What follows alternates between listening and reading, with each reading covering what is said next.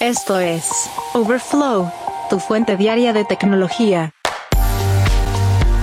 ¿Qué tal? Hoy es miércoles 30 de agosto del 2023 y estas son las noticias que debes saber del mundo de la tecnología. Si eres empleado de Amazon y desafías la política de regreso a la oficina, tu CEO tiene una amenaza. Ya tenemos fecha finalmente para conocer los nuevos iPhone 15 de Apple y posiblemente otras cosas. 3M se enfrenta a más dolores de cabeza legales tras un acuerdo de 6 mil millones de dólares sobre tapones para los oídos. Pero antes...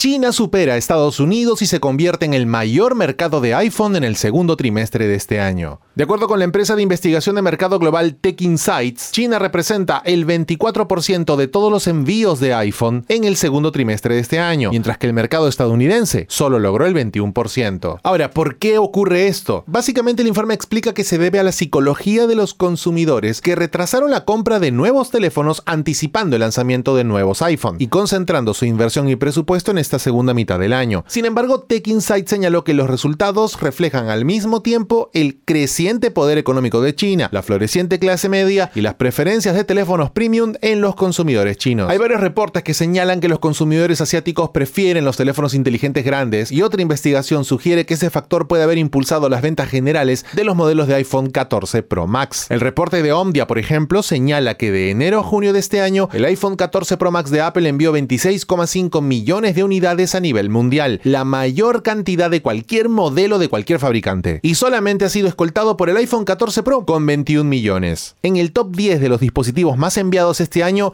no hay ningún fabricante chino. Es más, en la lista también aparece el iPhone 13, el mismo equipo que fue el dispositivo más vendido en 2022.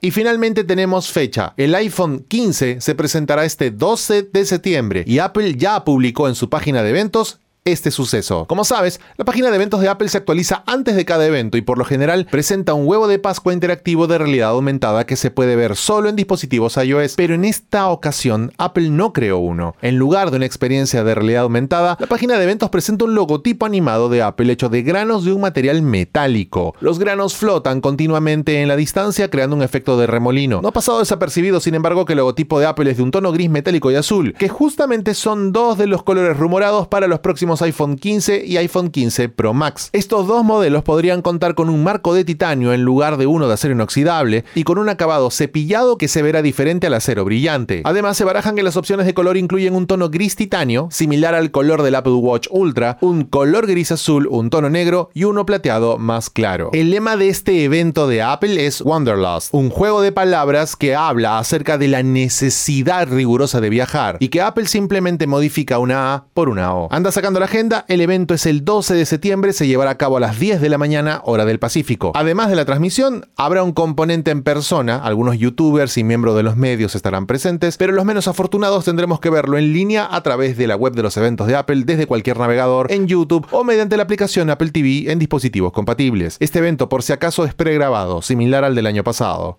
Y de otro lado, los empleados de Amazon han venido rechazando la política de regreso a la oficina durante meses, una situación que parece haber rebasado al director ejecutivo Andy Jassy. Durante una sesión interna de preguntas y respuestas pregrabadas al principio de este mes, Jassy menciona a los empleados que ya era hora de estar en desacuerdo y comprometerse con la política que requiere que los empleados corporativos estén en la oficina tres días a la semana. Esta frase, no estar de acuerdo y comprometerse, es uno de los principios de liderazgo de Amazon y fue utilizada con frecuencia por el fundador y actual presidente ejecutivo de la compañía Jeff Bezos. Si no puedes estar en desacuerdo y comprometerte, probablemente no funciones en Amazon, señaló Jassy, añadiendo que no era correcto que algunos empleados estuvieran en la oficina tres días a la semana, mientras otros se negaban a hacerlo. Por si no lo sabías, el actual mandato de asistencia a la oficina en Amazon, anunciado en febrero, entró en vigor en mayo, y es un cambio con respecto a la política anterior de la empresa que permitía a los líderes determinar cómo trabajaban sus equipos. Pero la compañía señaló hace unos días que rechaza la noción de que se suponía que la política anterior era la norma y mencionó una publicación de un blog en 2021 en la que Yassi señaló que Amazon continuaría ajustando las cosas a medida que llegara más información. Amazon le da empleo a 1.400.000 personas en todo el mundo, pero no indica cuántas de ellas trabajan en entornos de oficina en lugar de trabajar en los almacenes y otros sitios. En julio, Amazon también implementó una política que requiere que algunos trabajadores de oficinas más pequeñas se trasladen a las principales ubicadas en ciudades más grandes.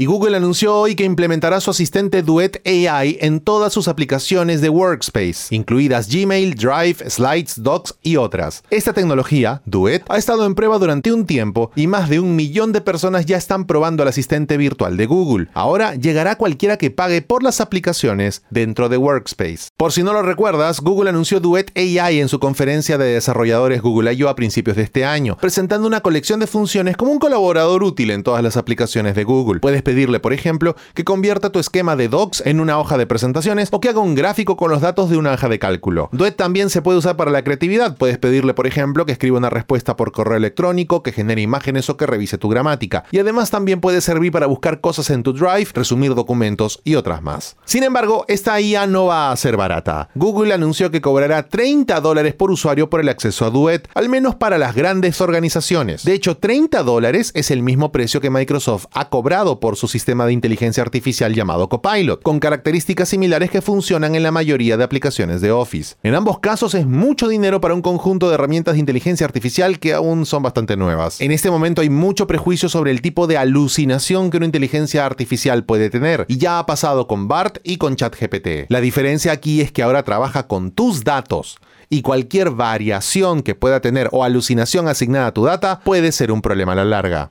Y 3M está a punto de poner fin al mayor litigio por daños en la historia de los Estados Unidos, pero aún enfrenta otros costosos dolores de cabeza legales. ¿Qué ocurrió? La compañía señaló el martes que llegó a un acuerdo con aproximadamente un cuarto de millón de demandantes por un valor de 6.010 millones de dólares. ¿Cuál fue la demanda? Pues que veteranos militares y miembros del servicio alegaron que 3M fabricaba tapones para los oídos defectuosos que provocaban pérdida de audición. De acuerdo con el representante legal de los demandantes, Brian Eilstock, este acuerdo de más de 6 mil millones de dólares recibirá un apoyo total y abrumador, no solo porque responsabiliza a 3M, sino más importante, proporciona una compensación justa y merecida a los veteranos. Para financiar estos acuerdos, 3M ha reducido costos, incluso eliminando 8.500 puestos de trabajo, un aproximado del 10% de su fuerza laboral solo este año. Se esperan también recortes en algunas áreas como su negocio de atención médica alto rendimiento para fines del 2023 o a principios del 2024. Esta transacción podría generar un flujo de 7.000 o 9.000 millones de dólares en beneficio de 3M.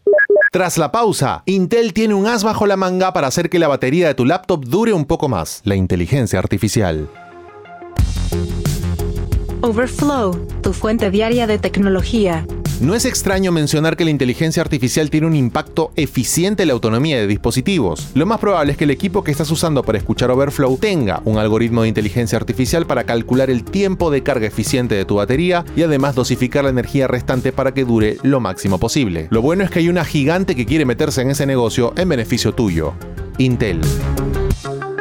Se espera que los próximos procesadores de escritorio de decimocuarta generación de Intel sean una actualización menor, algo que puede sonar decepcionante. Sin embargo, durante la conferencia Hot Chips de este año en la Universidad de Stanford, ejecutivos de Intel confirmaron que la próxima serie, bautizada como Meteor Lake, estará impulsada por inteligencia artificial. Concretamente, estos chips podrán usar la IA para gestionar la energía y la transición entre estados activos y de bajo consumo. La compañía le ha puesto este nombre, Arquitectura Intel de Eficiencia Energética, y se puede esperar que el esquema de energía basado en IA se abra camino en productos futuros, incluidos los próximos procesadores. De acuerdo con Efraim Rotem, parte del grupo de ingeniería de diseño de Intel, hay una enorme preocupación por la capacidad de respuesta cuando se interactúa con la computadora. Para mejorar el rendimiento, el enfoque habitual implica dirigir energía adicional. Esto provoca que el procesador funcione a mayor velocidad y así complete las tareas más rápidamente. Pero para esto, la CPU necesita determinar cuándo se completa una tarea antes de hacer que el procesador pase a un modo de bajo consumo. Este concepto se conoce como escalamiento dinámico de voltaje y frecuencia. El problema con la administración de energía es determinar la frecuencia óptima a la que el procesador debe operar. Para eso, entre el algoritmo. Este tendrá la capacidad de comprender y predecir la manera en que un usuario abre una página web, escanea el contenido, concluye la interacción y pasa a la siguiente tarea. Ese mismo algoritmo ya se ha utilizado en varias otras actividades. La diferencia es que esta innovación aprendió de forma autónoma estos procesos, extrayendo pequeños patrones de comportamiento que superan el nivel de detalle que Intel había programado inicialmente. Ahora, cuando los Meteor Lake utilicen inteligencia artificial, ofrecerán una capacidad de respuesta mejorada hasta en un 35%, medida por el tiempo que tarda la CPU en pasar a un estado de alta potencia. Sin embargo, también es valioso determinar el momento óptimo para cambiar a un estado de bajo consumo, y esto tiene un impacto en el ahorro de potencia hasta un 15% en comparación con configuraciones anteriores. Si bien Intel no ha confirmado todavía fecha de lanzamiento para los procesadores móviles Meteor Lake, un rumor de principios de este año sugiere que deberían llegar a los mercados en octubre de este año. Sin embargo, todavía tenemos que esperar hasta el 19 29 de septiembre en San José, cuando se lleve a cabo la conferencia Intel Innovation. Geek Story. Un día como hoy, en la historia tech. Y un día como hoy, 30 de agosto, pero de 1901, un ingeniero británico cambió la manera en que concebimos la limpieza. Hubert Cecil Booth recibió una patente británica para una aspiradora. Tomó la forma de una gran unidad de gasolina tirada por caballos que estaba estacionada fuera del edificio para ser limpiada con largas mangueras que pasaban a través de las ventanas. Hasta entonces, las aspiradoras soplaban el polvo. Pero Booth dijo, ¿por qué en lugar de soplar no se aspira? Además, Booth equipó esta aspiradora con un filtro que retenía el polvo en la máquina. De hecho, todas las aspiradoras modernas hoy se basan en el principio de Boot. Antes de la introducción de los limpiadores eléctricos por succión, la mayoría de las amas de casa utilizaban escobas y recogedores. Sin embargo, el invento de Boot fue tan grande y novedoso que incluso se llegaron a limpiar con ese dispositivo las alfombras de la misma reina Victoria. La invención de la aspiradora mejoró enormemente el saneamiento y la salud. Se pudieron retirar finalmente toneladas de polvo cargados de gérmenes en las butacas de los cines, en las casas, en el suelo, en las tiendas, en todo lugar ya no solamente fue un tema de limpieza, fue un tema también de higiene que llegó con la primera aspiradora eléctrica. Geek Story. Un día como hoy, en la historia tech.